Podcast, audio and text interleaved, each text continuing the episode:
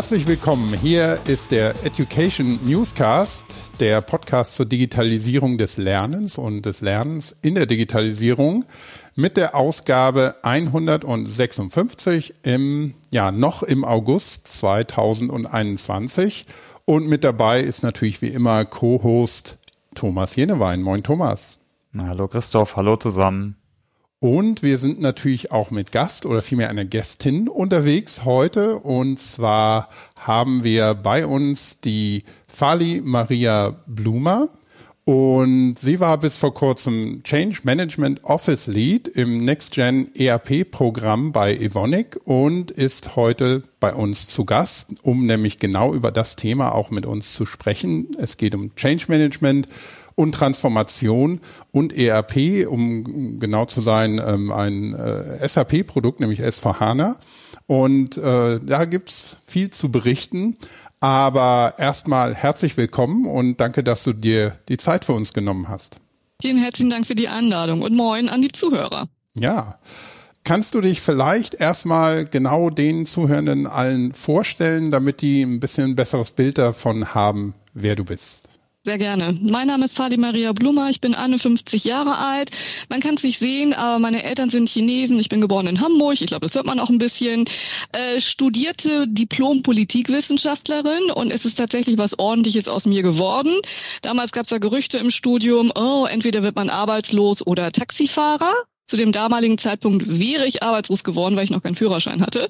Ähm, deswegen bin ich schon früh auch ins Ausland gewechselt, ne, war, ähm, habe in, in, in Glasgow studiert ein Jahr, habe auch Praktika in Washington DC in New York absolviert und hatte dann das Glück, äh, dass ich nach meinem Studium in ein Trainee-Programm eingestiegen bin bei der NBW Energiebahn Württemberg AG, auch Schwerpunkt Marketing Öffentlichkeitsarbeit. Dort war ich sechs Jahre, habe dann nach dem Trainee-Programm als kleine Redakteurin angefangen der Mitarbeiterzeitung, war dann zuletzt auch eine der Pressesprecherinnen des Konzerns und dann bin ich tatsächlich abgeworben worden auch das war eine interessante Erfahrung. Ähm, die Kollegen von Ion Rogers hatten mich angesprochen, ob ich nicht Lust hätte, das Thema Personalmarketing, Personalkommunikation aufzubauen. Ähm, für Ion Rogers habe ich dann getan. Ich war im Ion-Konzern knapp sieben Jahre, bei der NBW knapp sechs, also eigentlich bin ich reines Energiekind. Ähm, dann hatte ich irgendwann E.ON verlassen, weil dann auch eine der größeren Restrukturierungsprogramme stattfanden und wollte eigentlich in der Zeit, ähm, wollte ich mein MBA machen, weil ich dachte, ja gut, hast Politikwissenschaften studiert, vielleicht so ein bisschen MBA würde ganz gut tun.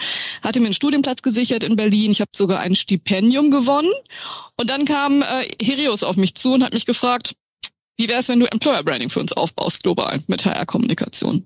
Das habe ich dann getan. Dort war ich dann knapp insgesamt ähm, fünf Jahre bei Herios und eine der letzten Rollen war auch im Operations Excellence ähm, Programm ähm, bei Herios auch dort das Thema Lean Management einzuführen, äh, sozialverträglich äh, Stellen abzubauen. Dort habe ich Change und Trainings verantwortet. Das war natürlich schon ähm, auch schwierig. Und ähm, dann hatte ich gesagt, okay, weil ich die ganze Zeit ähm, von Essen nach Hanau gependelt bin, ich kann nicht mehr pendeln, ich möchte jetzt wieder zurückkommen nach Essen und äh, bin dann witzigerweise von Ivonik angesprochen worden. Also eigentlich hatte ich bei Herios gekündigt, wollte mich selbstständig machen, weil mich Ex-Kollegen angesprochen hatten, bei denen ins Startup einzusteigen. Auch da hatte ich mir schon ne, ähm, Seminare angeguckt, äh, wollte schon mein Businesskonzept schreiben und hatte in der Phase versucht, ähm, eine der Arbeitsdirektorinnen von Ivonik als Kundin zu gewinnen, die ich kannte. Und die kam dann auf die grandiose Idee, meinte, Frau Blumer, wir haben da so eine interessante Rolle für Sie in einem der Geschäftsbereiche. Das habe ich dann getan. Ich bin jetzt bei Ivonic seit viereinhalb Jahren und habe die letzten zwei Jahre im Next Gen ERP Programm äh, des Change Management Office äh, verantwortet. Das heißt, global sicherzustellen, dass 15.000 Endnutzer ähm, auf die S4HANA Conversion äh, vorbereitet werden. Das heißt, bei mir liefen dann die ganzen Change- und Kommunikationsaktivitäten. Habe jetzt jüngst gewechselt, weil die S4HANA Conversion sehr erfolgreich gelaufen ist Ende Mai und seit Anfang Juli bin ich jetzt bei Operations Excellence, also alte alte Heimat und bin dort der Lead für das Transformation Office. Ja, super. Ja, vielen Dank für die Einführung. Das ist wirklich eine, eine echt bunte, lange Reise. Also das klingt super spannend. Ja, und du hast äh, offensichtlich auch einiges an Erfahrung in Kommunikation, im Change Management und äh, bei Transformationsprozessen da sammeln können. Und wie gesagt, das ist ja auch ähm, das Thema, um das wir uns heute hier kümmern wollen. Vielleicht fangen wir mal an, was du denn für eine Sicht auf das Thema Transformation mitbringst. Also was macht für dich eine Transformation aus und was macht sie am Ende überhaupt erfolgreich?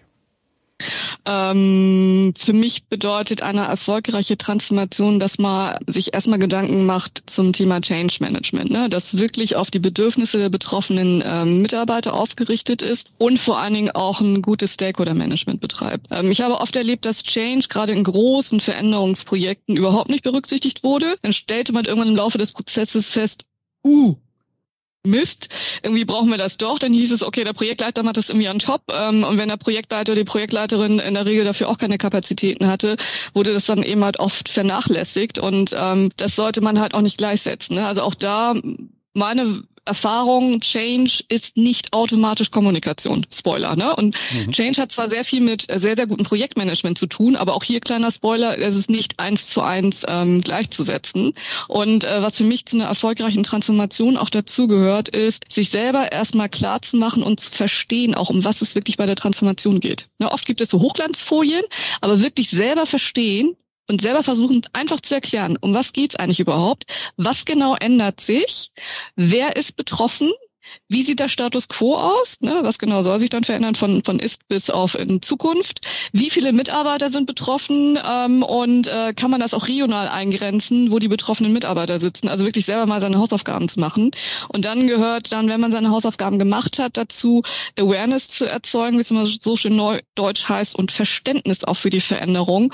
Und was mein Learning ist, gerade im S4-Programm, ähm, auch das einfach zu erklären. Mhm. Ja, weil ähm, ich habe selber, und das war wirklich für mich auch eine enorme Lernkurve, als ich in das Programm gekommen bin bei NextGen ERP, ich habe von SAP keine Ahnung. Ich habe noch nicht mal einen SAP-Account. Ne, außer für die Zeiterfassung.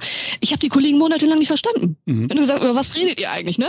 Über Transaktion, Z-Transaktion, IV, IV-Sit, aber äh, ich habe kein Wort verstanden und das ist wichtig, ähm, dass man ähm, selber sich erstmal eine Grundbesolung dann besorgt. Ne? Was ist eigentlich SAP? und ganz, ganz viele Fragen stellt, bis man es selber verstanden hat. Ähm, und dann versucht, die Veränderung auch wirklich einfach zu erklären aus Mitarbeitersicht und dann auch das zu versuchen, messbar zu machen, wie zum Beispiel über Peitschecks. Ne, also wirklich den Kontakt halten zu den Mitarbeitern, verstehen die das alles, sind sie gut vorbereitet auf eine S4HANA-Conversion. Und erfolgreich macht es für mich aus, ähm, Christoph, wenn die betroffenen Mitarbeiter sagen, dass sie gut mitgenommen worden sind, dass sie sich gut ähm, vorbereitet fühlen und dass sie verstanden haben, warum es diese Veränderung gibt. Das macht eine erfolgreiche mhm. Transformation aus. Ähm, reicht das denn, das Verständnis zu erzeugen bei den Mitarbeiterinnen und Mitarbeitern? Es ist ja einerseits, wenn man, wenn man den Prozess verstanden hat, wenn man das Warum verstanden hat und auch das Wohin verstanden hat und wie man eben dahin kommt, das ist ja eine Sache, aber ich glaube, bei so einem, ja, Wechsel in vielerlei Hinsicht sind ja auch viele, da spielen ja viele Ängste oder Unsicherheiten ähm, eine Rolle und die Menschen sind ja meist so gestrickt, dass sie gar nicht so gerne Veränderungen haben, wenn sie sich in einer sicheren Umgebung mhm. fühlen. Wenn die Umgebung von vornherein schlecht ist, dann ist Veränderung ja auch, wird ja vielleicht auch eher als eine Chance wahrgenommen. Aber wenn es andersrum ist, dass die aktuelle Situation von den Leuten gar nicht als so schlecht wahrgenommen wird und dann geht die Transformation zu einem vielleicht noch ungewissen Ziel, wie kann man die Menschen da wirklich mitnehmen? Äh, das ist eine sehr gute Frage, Christoph. Und ich glaube, das ist auch das, was auch unsere S4HANA-Conversion wirklich erfolgreich gemacht hat. Wir haben äh, frühzeitig erkannt, wir können ja nicht auf 15.000 Endnutzer zugehen. Ne? Also erstens wussten wir damals aus Datenschutzgründen, durften wir es damals nicht wissen, ich komme da gleich dazu, wer diese Leute sind und wo die überhaupt sitzen. Wir wussten halt nur, wir haben 15.000 Leute in den und den Ländern. Ähm, aus diesem Grund haben wir auch schon sehr, sehr früh eine sogenannte ähm, Coalition, Change Coalition aufgebaut. Ähm, wir haben ein Change-Netzwerk etabliert aus Koordinatoren, äh, die aus den Divisionen, also Geschäftsbereichen benannt wurden, aus den Regionen, aber auch aus der Kommunikation. Und unser Herzstück waren die Change Agents. Das heißt, die Change Agents wurden auch aus den jeweiligen betroffenen Bereichen auch nominiert. Wir hatten knapp 400 äh, Kollegen aus über 40 Ländern, die mit uns alle zwei Wochen in äh, sogenannten Change Network Calls saßen, in unterschiedlichen Sprachen. Also wir haben immer drei Sessions gemacht. Eine Session morgens für die äh, Region APEC, also Asien. Dann äh, EMEA auch dabei, dann einen deutschen Call für die deutschen äh, Kollegen oder deutschsprachigen, weil wir auch Schweizer Kollegen hatten oder belgische. Und dann hatten wir nachmittags den Americas Call für Nord-, Mittel- und Südamerika. Und genau das ist es nämlich, Christoph. Du musst uns schon angucken, wir haben natürlich verschiedene Stakeholder und die brauchen unterschiedliche Informationsgrade. Ne? Aber die Rolle der Change Agents war das sehr, sehr intensiv mit uns, sich die Veränderungen anzugucken, die sogenannten mandatorischen Veränderungen, die durch es vorkommen wo sich Transaktionen sich verändern, wo sich Prozesse verändern ähm, und die auch natürlich einen Impact haben auf die Endnutzer, weil die ganzen technischen Implikationen haben uns nicht interessiert, ja? Mhm. sondern nur die mandatorischen Veränderungen für die Endnutzer. Und die haben wir immer versucht, sehr, sehr einfach darzustellen.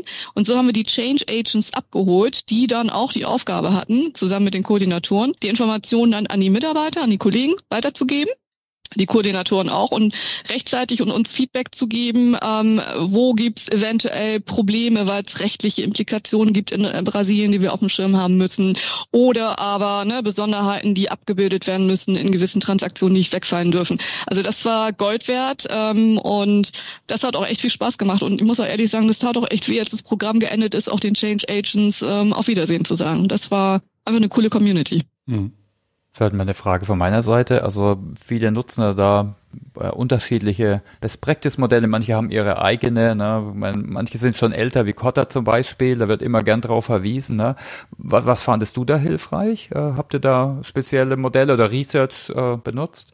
Also Research jetzt nicht. Wir haben in einer sehr guten ähm, externen Change Management Beratung zusammengearbeitet. Und der Ansatz, den Sie gefahren haben, war natürlich sehr stark Kotter basiert. Mhm. Ne? Also sprich zu gucken, wie sieht die Burning Plattform aus? Und die hatten wir, weil wir wussten, ähm, in zwei Jahren äh, mit Start des Programms äh, gibt es eine S4HANA Conversion. Da hatten wir schon mal ein Zeitpunkt, wo wir gesehen haben, okay, wir müssen 15.000 Leute irgendwie vorbereiten. Und vor allen Dingen war bei uns auch die Burning-Plattform sicherzustellen, dass das Business auch so wenig wie möglich betroffen ist. Ne? Weil unser Horrorszenario war, äh, es gibt eine S4HANA-Conversion und äh, dann stehen irgendwie die LKWs äh, bei uns auf dem, auf dem Werk und äh, wir können keine Produkte mehr versenden oder keine äh, Labels mehr ausdrucken. Ne? Weil das, das ist das, was ich von auch ähm, verschiedenen Kollegen gerade aus den Regionen gehört hatte, aus ähm, anderen Projekten, dass das teilweise dann passiert ist. Also das war unser Horrorszenario in unsere Burning-Plattform. Und ähm, was bei uns wirklich gut geholfen hat, war diese auch Leadership Coalition, weil auch unser Steering Committee und auch insbesondere unsere CFO,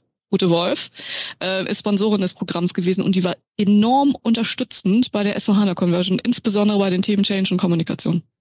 Okay, das wäre jetzt eigentlich schon die nächste Frage gewesen. Was sind denn so deine Tipps für Firmen beim Umsetzen? Also ein paar hast du schon genannt, ne? Also eine Guiding Coalitions, Netzwerke, speziell mit Change Agents, ein gutes Top-Management, Sponsorship und Buy-in äh, zu haben. Hast du da vielleicht noch andere? Äh ja. Und das ist oft das Thema, weil ich bin, ich würde mich nicht unbedingt als Change-Expertin bezeichnen, ähm, aber ich glaube, ich kenne mich mit Change und mit großen Veränderungsprojekten ganz gut aus. Und ich kriege ganz, ganz oft die Frage von Kollegen oder von ähm, ne, aus meinem Netzwerk, aus anderen Unternehmen, ganz oft die Frage, wie fängt man eigentlich an? Ne, weil du hast dann gefühlt mhm. so einen mhm. riesigen Berg an irrsinnigen Aufgaben vor dir und eine großen Vision und irgendwie sollst du 15.000 Leute vorbereiten. Was immer hilft, ist Zahlen, Daten, Fakten. ZDF. Ne? Mhm.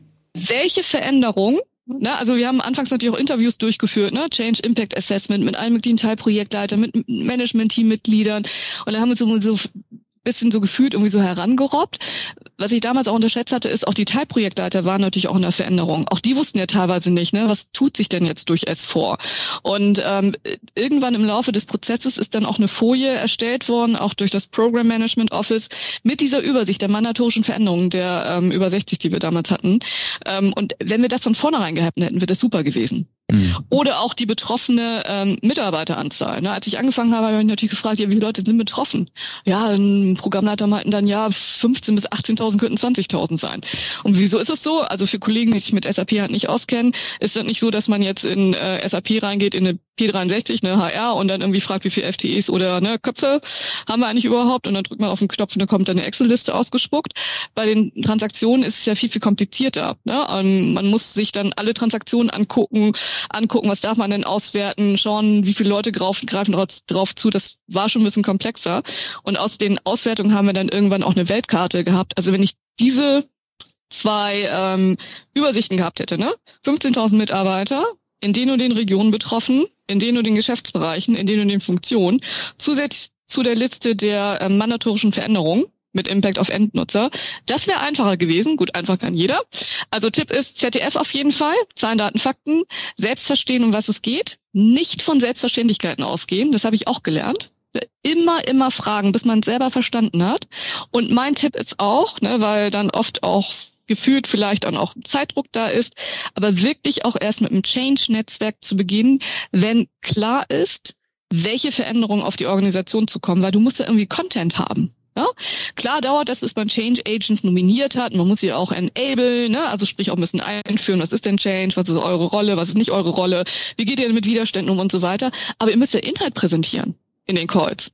Und das haben wir halt auch gemerkt, weil das hatten wir auch unterschätzt. Wir haben halt doch relativ zeitnah gestartet mit dem Change-Netzwerk. Wir waren ganz unterwegs, hatten vorher, als wir noch reisen durften, äh, Roadshows in den Regionen gemacht, ne, haben dann die Presidents und die Management-Teams besucht, uns vorgestellt, das Programm vorgestellt und gesagt, apropos, in ein paar Wochen kommen wir wieder, wir brauchen Change-Agents, alles klar.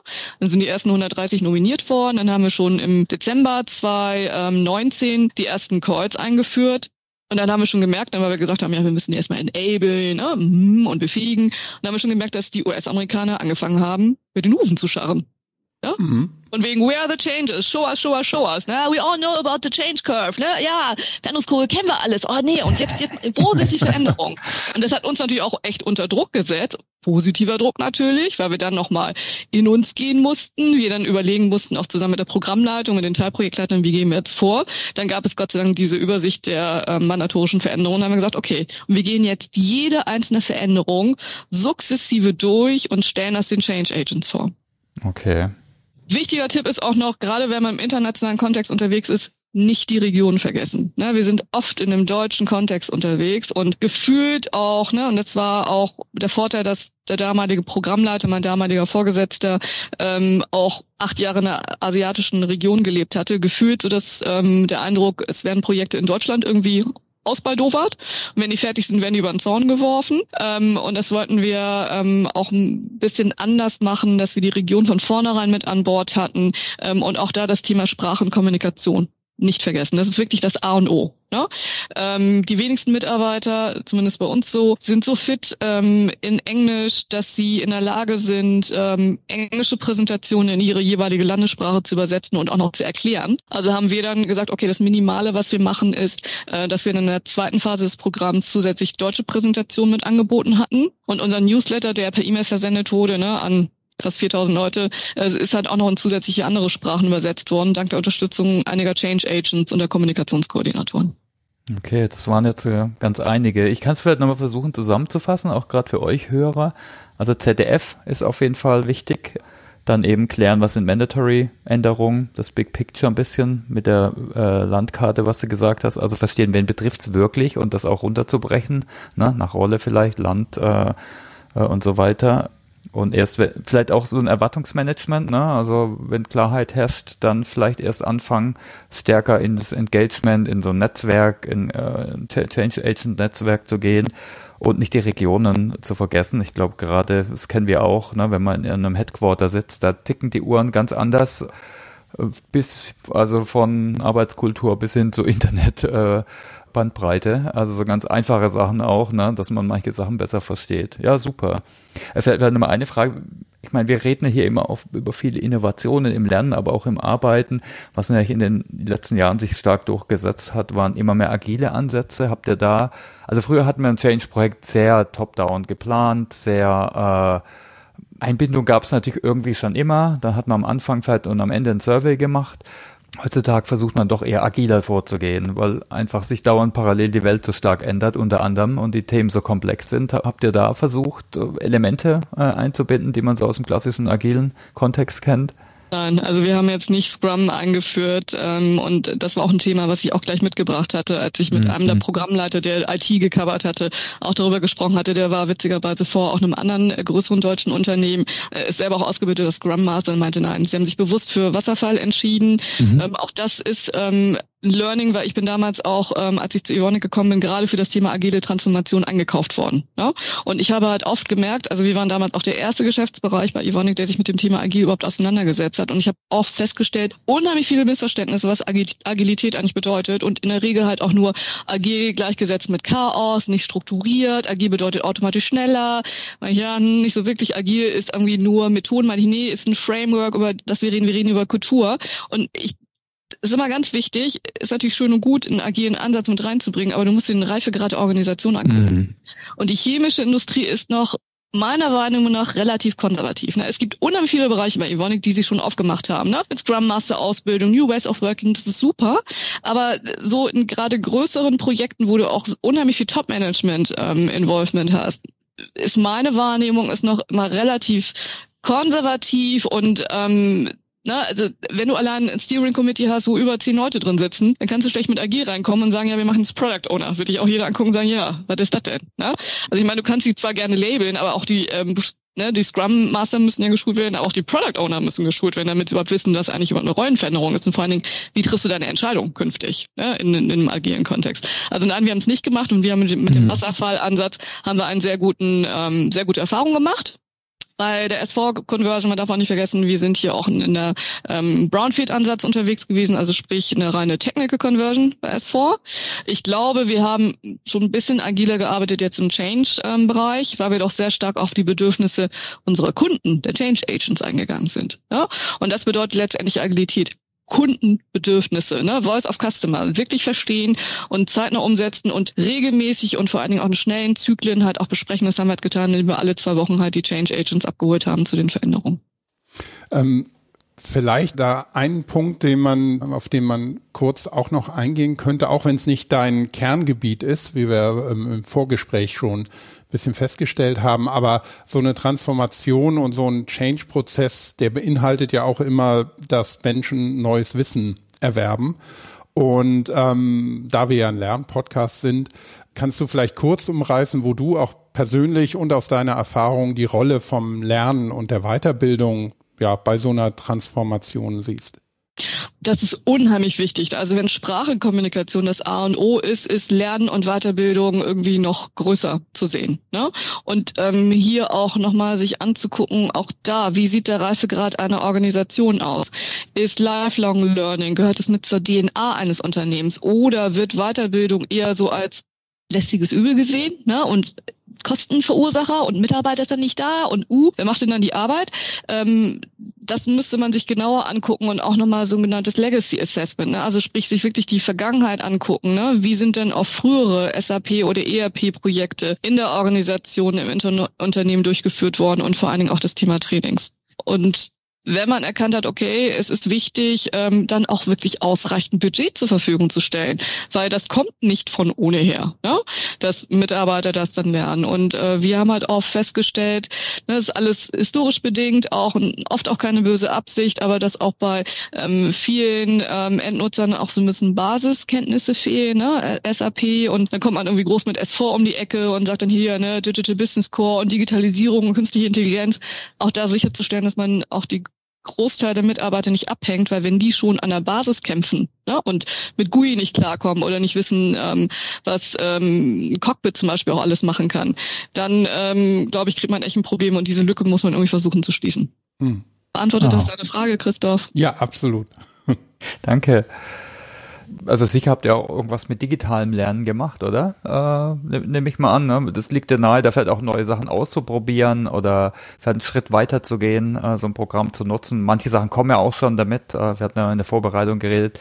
Christoph ist in einer anderen Rolle, war auch mal Produktmanager für das Embedded Learning, was manche Kunden nutzen das zum Beispiel, das ist schon für die Endnutzer eingebettet oder was waren da so eure Erfahrungen? Also wir haben uns erstmal angeguckt, wie groß ist der Veränderungsgrad. Ne? Sind es mhm. Veränderungen, die nur rein technisch äh, bedingt sind, nicht interessant für das Thema Trainings?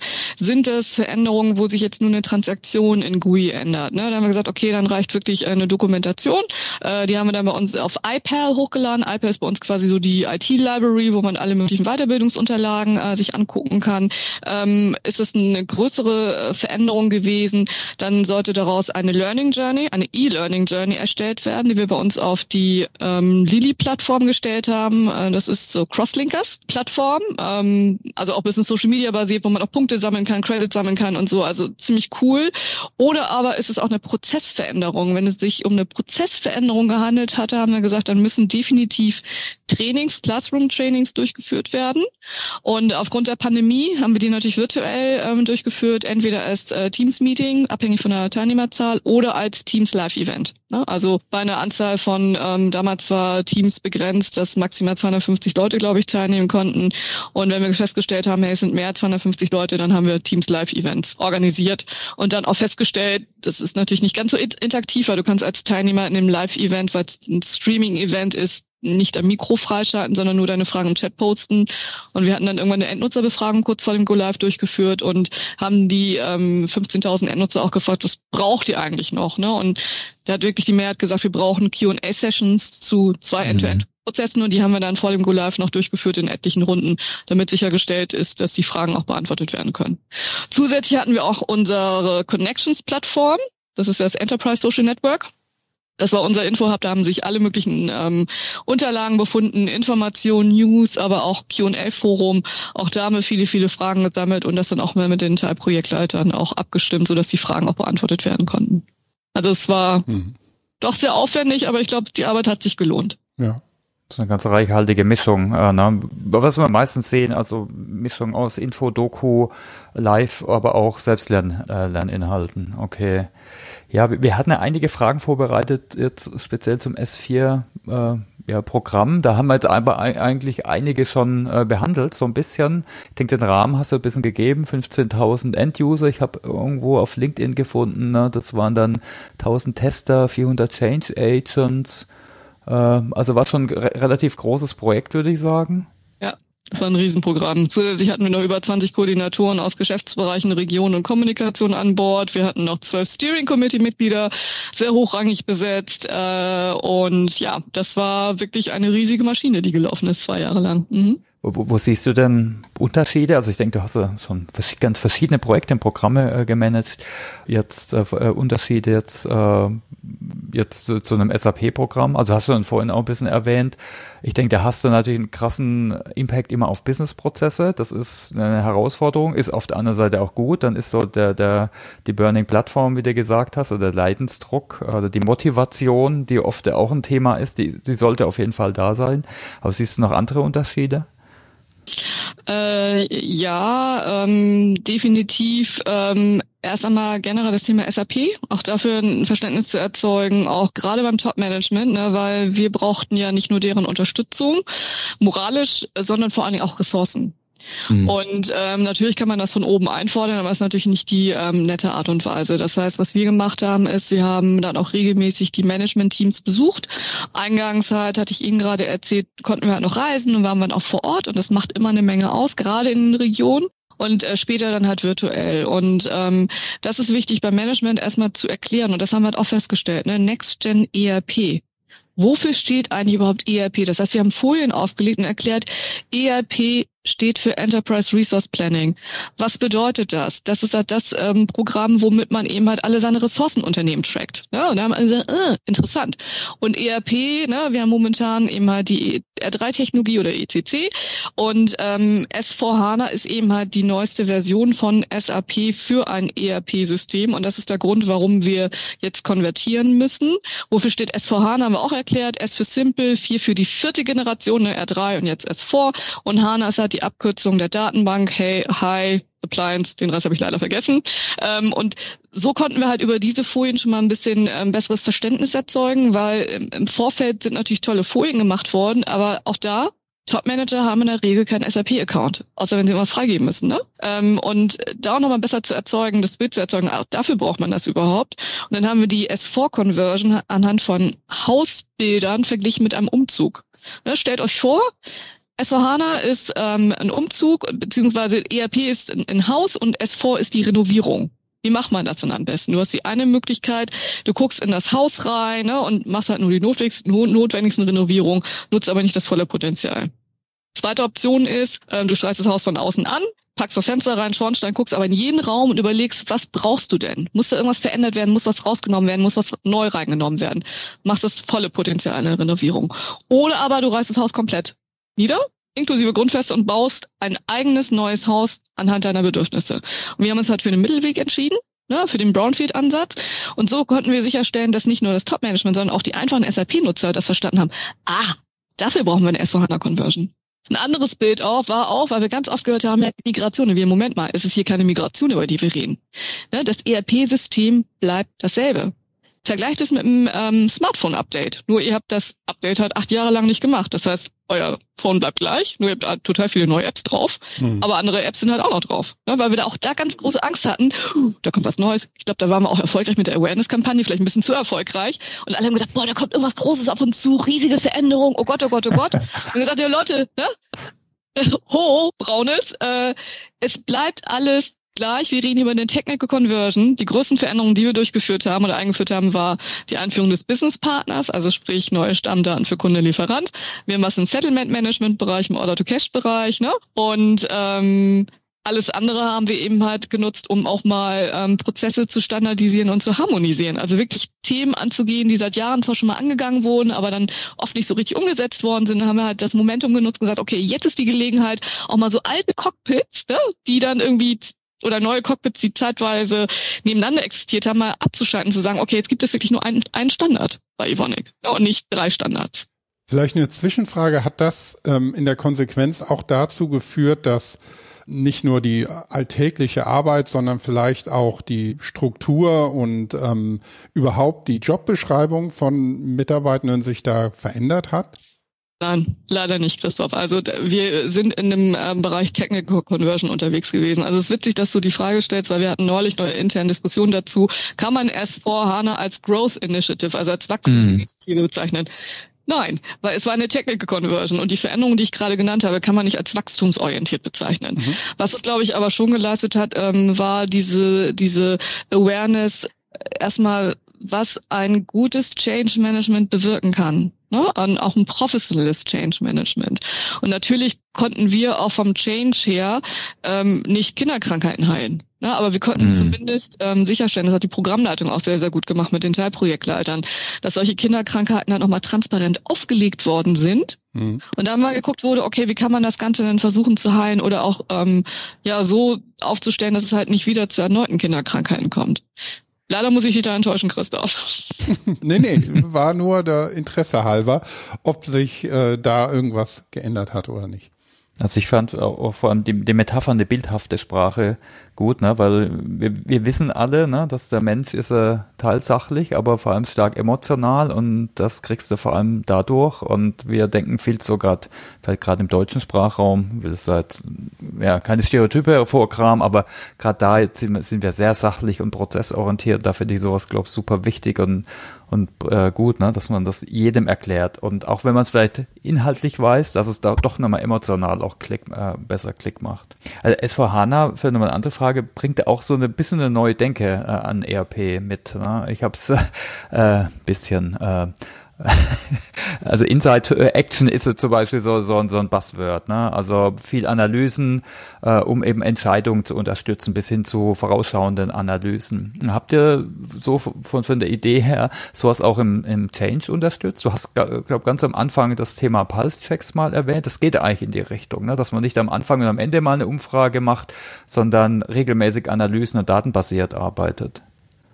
Äh, das haben wir schon versucht zu tun. Also um deine Frage zu beantworten, ähm, wir haben, das waren ja schon die Argumente pro S4HANA, ne? weil wir schon gesehen mhm. haben, okay, das sind wirklich ähm, Zukunftstechnologien, auf die wir ähm, Zugriff brauchen. Jetzt ist eine mögliche Phase 3 ähm, noch im Gespräch bei Evonik ne? und ähm, das heißt, wir haben jetzt die Grundlagen gelegt über die äh, Technical Conversion, ähm, jetzt auch ein Digital Business Core tatsächlich zu installieren, damit wir halt Zugriff hätten auf künstliche Intelligenz, Embedded Analytics ne? und die ganzen schönen Buzzwords. Keywords. Ähm, um nochmal auf deine Frage zurückzukommen, äh, wir haben ähm, monatlich ähm, äh, Umfragen oder Pulse Surveys, Feedback Surveys mit den Change Agents durchgeführt. Das haben wir über Mentimeter gemacht. Das haben wir jetzt nicht über SAP Qualtrics getan, falls deine Frage in die Richtung gehen sollte. Nö, ähm, nee, nee, nur, ja, nur ich methodisch. Auf nee, Kanäle, nee. Ne? Ich höre momentan auf allen Kanälen. Äh, nein, äh, das haben wir nicht über SAP Qualtrics getan. Wir haben uns Qualtrics mal angeguckt und das war jetzt für unsere Feedback-Survey, das war ein bisschen, äh, wie soll ich sagen, das wäre ein bisschen wie mit Kanonen auf Spatzen zu schießen, weil wir wollten ein Stimmungsbild von den Change Agents haben und das haben wir getan über Mentimeter. Ähm, haben sie einmal im Monat regelmäßig gefragt zu Themen. Ne? Ähm, das war allerdings dann auch ein bisschen ja, wie soll ich sagen, also auch ein bisschen schwierig, weil wir haben die Change Agents gefragt, was denkt ihr denn, was die Endnutzer denken? Ne?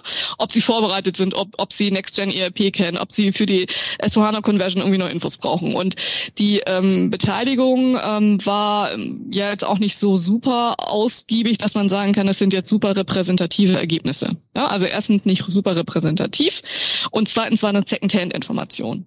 Ähm, wir haben die Ergebnisse natürlich auch ein schönes Dashboard ähm, eingefügt, ne? BI, Power BI-mäßig sah auch mal total chefig aus. Ähm, aber letztendlich habe ich dann auch gesagt zu den Beratern, also irgendwie ist es schon, also ich habe ein komisches Gefühl, weil wir fragen Secondhand-mäßig nach, was denken denn die Change Agents? Wir sind in einer Pandemie unterwegs, man trifft sich nicht mal in der Kaffeeküche, ne? Ähm, sondern die müssen sich bewusst entweder in Team-Meetings das adressieren, in Teams-Kanäle dann irgendwie einstreuen oder eben halt in virtuellen Kaffeesessions. Und meine ich, das bringt ja nichts. Ne? Also wir müssen irgendwie vor dem Go Live definitiv noch eine Endnutzerbefragung durchführen. Das haben wir halt getan. Auch über äh, Mentimeter haben wir 15.000 Endnutzer befragt. Da hatten wir eine Beteiligungsquote von 20 Prozent.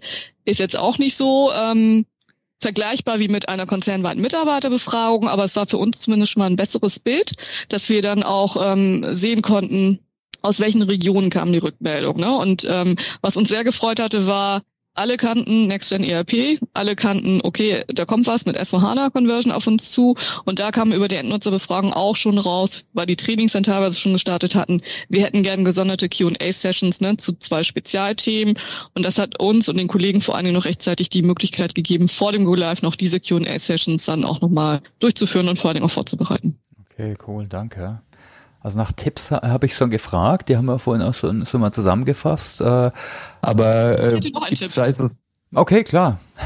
Ähm, wir hatten eingangs darüber gesprochen, als das Recording noch nicht lief. Ähm, ein Tipp an äh, interessierte Zuhörerinnen und Zuhörer mhm. ist, ähm, sich auf jeden Fall auch mit anderen Unternehmen auszutauschen, die bereits durch S4HANA-Transformation gegangen sind. Ähm, ich habe nun einen äh, Best-Practice-Austausch von Change-Managern, die in SV-Programmen unterwegs sind, äh, zusammen mit den Kollegen von E.ON und Haufe Group gegründet, ne, aus unterschiedlichen Wegen. E.ON, Ex-Kollegen, Haufe Group, ne, weil mein Mentorin dort CEO ist und ähm, wir treffen uns regelmäßig und teilen einfach ähm, das, was wir in den Bereichen Change, Kommunikation und Trainings machen.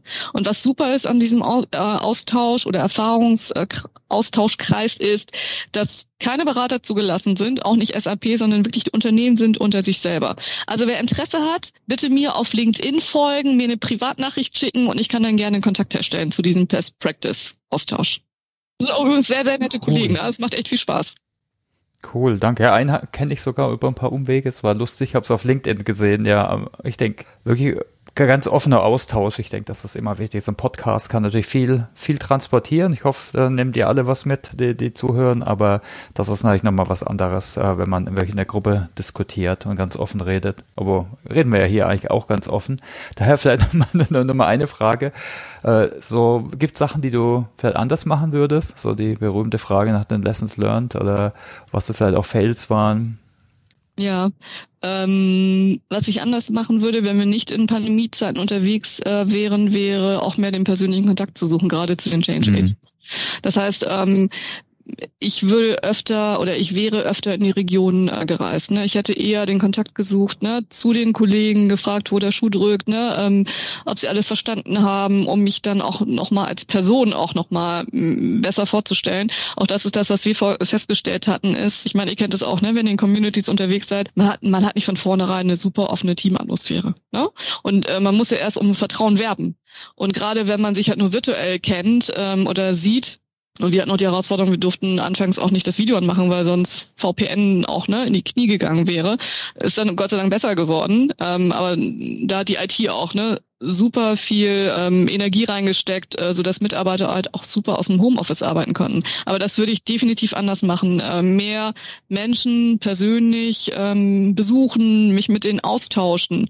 Und ähm, was ich auch anders machen würde, ist, ähm, ich würde definitiv erst mit dem Change-Netzwerk starten, wenn ich selber verstanden habe, um was es geht bei den Veränderungen. Also das auch nicht ähm, ne, mich zeitlich so treiben zu lassen, dass ich, ich bin, glaube ich, schon eine ganz gute Projektmanagerin und ich bin eigentlich relativ zeitplanmäßig getrieben. Ne? Also da dann auch eher ähm, innezuhalten und zu sagen, hey, ähm, und dann auch Geduld zu haben und zu sagen, ich muss so lange warten, bis die Veränderungen kommen und erst dann kann ich auf ne, Multiplikatoren zugehen und die dann einbinden und sie um Unterstützung bitten. Ähm, das würde ich definitiv anders machen. Aber es war jetzt kein Fail, Thomas. Ähm, ich würde es nur anders machen. Ja. Okay. Also was ich so raushöre, ne, so Vertrauen aufbauen durch persönliche Beziehungen. Ich denke, das ist bei bei jeder Beziehung äh, wichtig, ne, auch bei Projekten. Und das Thema Geduld. Okay, danke. Äh, hast du vielleicht noch Fragen an uns? Wir haben jetzt ganz viele Fragen an dich gestellt. Ja, ich habe auch zwei Fragen an euch. Jetzt lassen wir noch mal gucken. Ähm, welche Unternehmen kennt ihr denn, aber die dürft ihr wahrscheinlich jetzt nicht nennen im Post Podcast, die besonders erfolgreich durch Transformationsprojekte gegangen sind? Ich, ich, ich würde mal, ich würde mal sagen, das sind eigentlich immer die unsere offiziellen äh, Referenzen sind, weil die, wo es vielleicht nicht ganz so klappt, die wollen entweder nicht davon reden oder da wird es dann vielleicht höchstens über, über die Pressepublik. Äh, Christoph, du warst auch bei einigen Kunden, hast du ein paar Ideen, wo so S4 ganz gut lief? Also wir haben ein paar bekannte Namen, ne, vom Startup wie Salando nutzen S4 bis zum Großkonzern, ne. Äh, hm. Ich denke, das ist ganz unterschiedlich und das sind eigentlich immer ganz unterschiedliche Herausforderungen. Äh, auch eine kleine Firma hat ihre äh, Challenges, ne. Christoph, hast du vielleicht? Hm.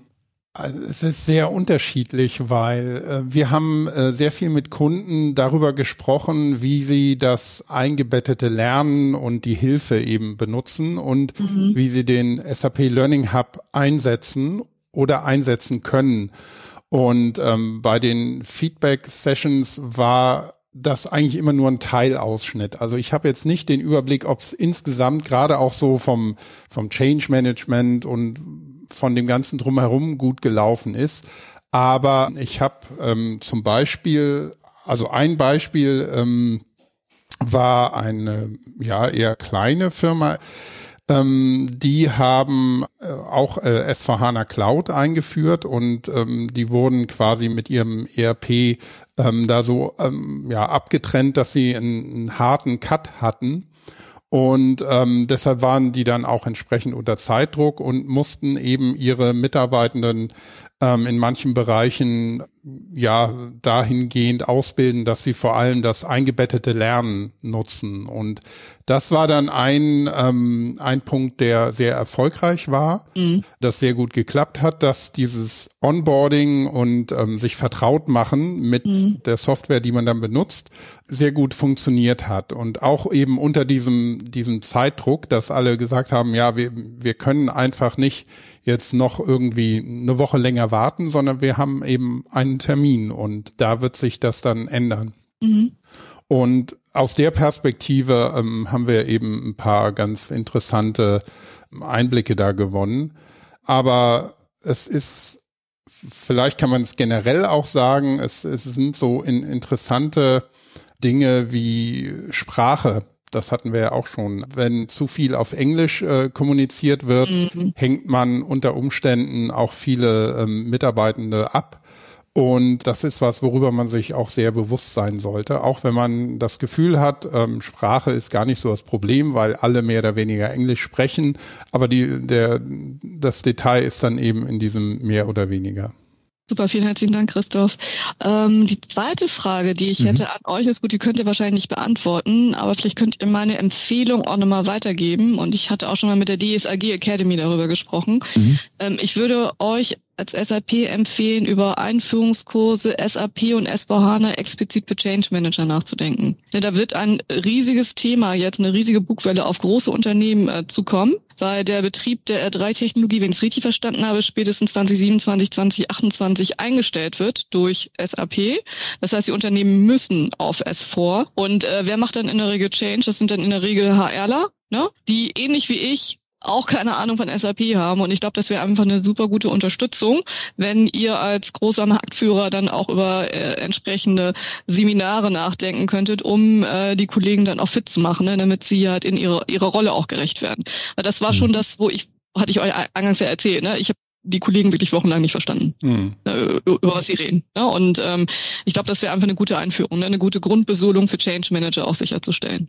Ja, also ich weiß, dass da die Kollegen dran arbeiten, dass es auch bei uns noch mehr im Portfolio kommt. Ne? Deshalb fangen wir jetzt auch mit Podcast zu dem Thema an, ne? weil wir wissen, Change ist einfach so wichtig. Allein Training, nur Produkttraining allein ist natürlich das wissen wir alle schon lange, ne? das ist nur eine Seite der Medaille. Also was ich immer empfehle, ist natürlich so ein Simulation Game, das ist eine tolle Experience, äh, das ist aber halt auch wieder nur ein erster Schritt, äh, um vielleicht, ich weiß nicht, ob du das kennst, äh, um einfach so als Planspiel in einem S4 HANA äh, das Produkt zu erfahren. Das empfehlen wir vielen Kunden, das ist eigentlich ganz cool. S4 Simulation Game, das gibt für Logistik und Produktion, da kann ich dann wie in einem Planspiel eben verschiedene Teams können das durchspielen, ne, durch die ganzen Haupttransaktionen. Die lernen auf jeden Fall mal das Launchpad und die grobe Struktur und vor allem, wie so die Integration unserer Insights to Action im, im Prinzip funktioniert. Das wird auch gern mal als Management-Kurs gemacht, ne, weil man, das kann man auf dem iPad spielen, sozusagen. Und da äh, ja, ist es nicht für so Hardcore-Techies auf jeden Fall. Also, aber das ist auch wieder nur ein, ne, das ist praktisch das Kennenlernen, aber dann vielleicht nochmal was für, für Change Manager. Ich meine, das wäre vielleicht nochmal was anderes. Ne? Ich meine, da nehme ich auf jeden Fall mit, aber ich, ich weiß, dass da einiges äh, in Arbeit ist. Ich kann nur keine Details sagen bis jetzt. Aber guter Punkt, ja. Dankeschön. Ja, wir werden ja übrigens aber auch noch weitere äh, Experten wie dich interviewen. Heute Nachmittag interviewe ich zum Beispiel unseren Leiter im Servicebereich äh, Mittel- und Osteuropa. Äh, ne, den befragen wir natürlich auch zum Thema Transformation. Dann hoffen wir natürlich, dass man ein bisschen auch durch so einen Podcast und durch äh, Diskussion da doch noch ein bisschen Wissenstransfer wird dazu beitragen. Okay, alles klar. Dann sollen wir zur Home Story kommen, wenn wir durch, äh, durch die Fragen sind. Wir haben immer so eine, wir nennen es Home Story, sind jetzt aber keine Fotos von deinem Haus und deinem Urlaub oder was auch immer, sondern eher deine Learning Home Story. Also vielleicht angefangen, ne, was ist so dein Narrativ und Glaubenssatz zum Thema Transformation? Narrative sind das stark verhaltensleitend eigentlich. Ne? Oft sind sie gar nicht so bewusst, manche sind sehr unbewusst, manchmal hat man sie so, aber sogar an der Wand hängen. Ja, also ich glaube, wichtig ist, ähm, erstmal keine Angst zu haben. Ne? Ähm, sich erstmal überlegen, was hat man in seinem Leben schon früher erreicht und ähm, wirklich keine Angst zu haben vor, so, vor solch einem so riesigen Programm. Was mir dann in der Regel immer hilft, ist dann, sich dann auch Verbündete zu suchen, ja, weil dann hat man auch das Gefühl, nicht mehr so allein zu sein. Ähm, ganz, ganz oft den gesunden Menschenverstand einzuschalten. Also wenn man schon merkt, irgendwie der Bauch krummelt, irgendwas hm, hört sich komisch an. Also wirklich darauf zu vertrauen. Ähm, weiterer Glaubenssatz von mir ist auch machen. Ne, also sich nicht auch immer in, in Konzepten verstricken. Das ist natürlich wichtig, um auch Stakeholder zu überzeugen. Alles verstanden, aber wirklich auch machen und vor allen Dingen im Bereich Change ist ganz wichtig, zuhören. Mhm. Also fällt mir auch schwer, weil ich weiß, ich rede auch viel und teilweise kann ich vielleicht ein bisschen dominant sein in, in Diskussionen oder auch in, in, Meetings, aber wirklich auch lernen, äh, sich zurückzunehmen und wirklich mal zuzuhören. Und das ist eine, teilweise auch schwer, ne? Weil Christoph, du hast auch gerade erwähnt, das Thema Sprache nochmal und Leute abhängen. Und das hatten wir halt auch festgestellt, als die ganzen ne, Informationen rausgingen, dann ne, Trainings werden durchgeführt und hatte sich irgendwann ein Kollege gemeldet aus der Technik, aus einem unserer größeren Produktionsstandorte und der war wirklich emotional aufgewühlt, weil er uns uns auch noch mal geschrieben hat in einer sehr langen emotionalen E-Mail.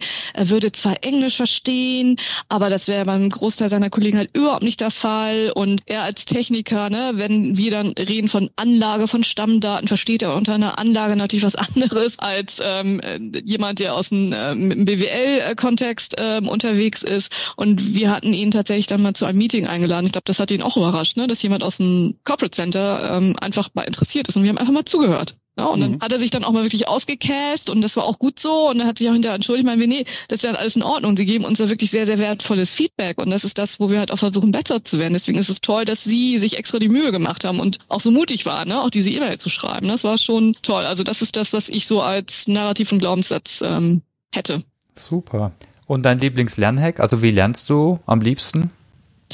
Äh, ich lerne am liebsten in dem, ähm, ach, das ist ganz witzig, ähm, auf unterschiedlichen Wegen. Also jetzt nicht regelmäßig, dass ich mich sonntags hin, hinsetze und euren Podcast äh, lausche, das würde ich natürlich gerne tun. Ähm, aber ich lerne viel über mein LinkedIn-Netzwerk, weil ich bin mhm. auch einer der Evonik-Influencer und auf LinkedIn habe ich ein sehr, sehr großes Netzwerk und das gucke ich mir gerne an, was mein Netzwerk mir empfiehlt oder was mir Kollegen empfehlen. Und mein letzter Learn-Hack, ich, es ist nicht so super fancy, aber ich fand das mega, als mir eine Kollegin gezeigt hatte, hey, wenn du auf die Windows-Taste auf deiner, auf deinem Keyboard drückst und den Punkt, dann hast du die Emojis. Wie cool ist das denn? Kanntet okay. ihr das?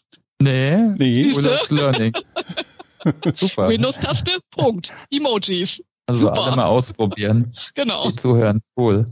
Also war das auch deine letzte wichtige Lernerfahrung? Ja, nein, frage ich auch.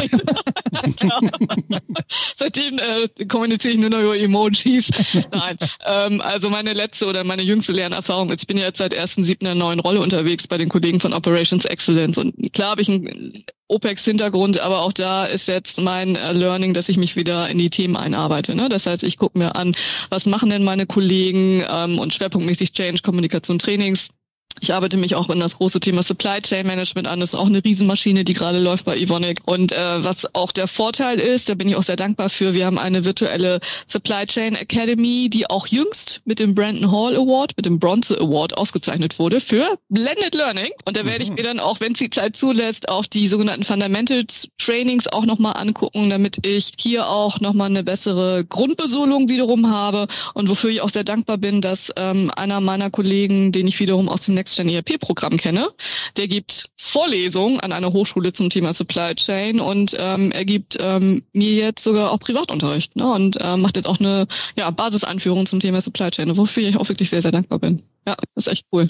Das ist auch praktisch so, was auf deiner To-Learn-Liste steht derzeit, nehme ja, ich mal an, eine genau, Einarbeitung. Hm, ja, weil okay. ich, ich, muss es dann auch besser verstehen können. Ich brauche auch das Big Picture, ne? Und dafür brauche ich natürlich erstmal Basiskenntnisse und ähm, dafür gibt's auch gute Bücher. Ich finde die von Wiley immer super, diese Dummy-Reihe, hm. ne? Die ist echt phänomenal gerade. Supply Chain for Dummies ist super.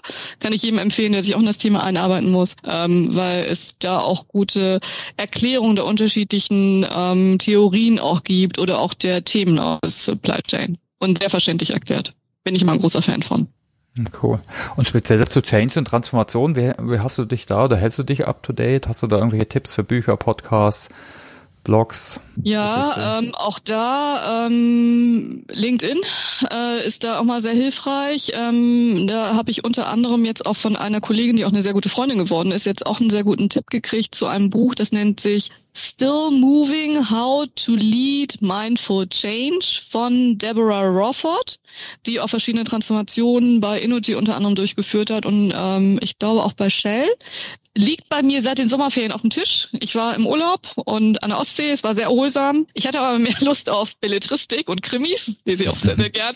Also liegt bei mir noch auf dem Tisch, äh, definitiv, ähm, weil ich schaffe es auch nur ausgiebig, Bücher zu lesen während in meinem Urlaub. Ähm, und ein sehr, sehr witziges Buch, äh, bleibt einem teilweise schon das Lachen äh, im Halse stecken, ist von Sarah Cooper. Wie du erfolgreich wirst, ohne die Gefühle von Männern zu verletzen. Das ist geil, so, ja. Thomas, das ist phänomenal. Er gibt sogar drei Bärte, Schnurrbärte zum Rausdrücken, die man sich dann hinhalten kann, damit man ein Mann ist. Mega witzig, weil sie beschreibt und zeichnet auch super interessante Situationen, die wirklich jede Frau kennt und wo jede Frau sagt, ja, so ist es. Also super lustig, wie gesagt, ne, ab und zu bleibt man schon ein bisschen das Lachen im Hals stecken. Äh, kann ich auch nicht nur jeder Dame hier empfehlen, die zuhört, sondern auch jedem Herrn, der sich dafür interessiert, wie sich manchmal Frauen fühlen. Ja, die, die hat auch was geschrieben zu How to be successful in meetings. Also der lohnt sich auf jeden Fall. Also es bleibt einem auch das Lachen im Hals teilweise stecken, weil man es doch von dem einen oder anderen natürlich nicht von sich selbst. Äh, Und natürlich auch nicht in dem, äh, in dem jetzigen Unternehmen natürlich auch nicht kennt. Ne? Klar, natürlich nicht. Niemals. Nein, auf keinen Fall. Ja, cool. Okay. Also ich wäre mit meinen Fragen durch. Christoph, hast du noch was? Äh, nee, ich habe eigentlich auch alles, es ist alles gesagt, alles gehört glaube, wir können einen Deckel drauf machen für heute. Ja, herzlichen Dank von unserer Seite. Hat echt Spaß gemacht. Danke sehr. Es war mir ein Fest und eine sehr große Ehre, dass ihr mich eingeladen habt, habt als Gast. Auch von meiner Seite nochmal vielen herzlichen Dank. Ähm, ich konnte auch wieder Neues dazu lernen und ähm, es hat sich für mich auf jeden Fall gelohnt. Und ich hoffe natürlich, dass auch für äh, euch, liebe Hörerinnen und Hörer, einiges Neues zum Thema Transformation dabei war und ähm, aus diesem reichen Erfahrensschatz man wirklich was mitnehmen kann. Und ja, auch an euch ein ganz großes Dankeschön, dass ihr uns zugehört habt bis hierhin. Den Education Newscast findet ihr natürlich wie immer zusammen mit vielen, vielen anderen SAP Wissenspodcasts auf open.sap.com slash podcasts und natürlich auf allen üblichen verdächtigen Podcast-Plattformen wie Apple Podcasts, Spotify und andere. Ähm, wir freuen uns über Likes, Sternchen, Feedback, auch Kritik und ähm, die könnt ihr uns über LinkedIn zum Beispiel zusenden, aber auch direkt auf ähm, OpenSAP. Damit also nochmal vielen herzlichen Dank und ich wünsche euch allen eine schöne Lernwoche und bis zum nächsten Mal. Tschüss. Tschüss. Ja, danke. Ciao. Dankeschön.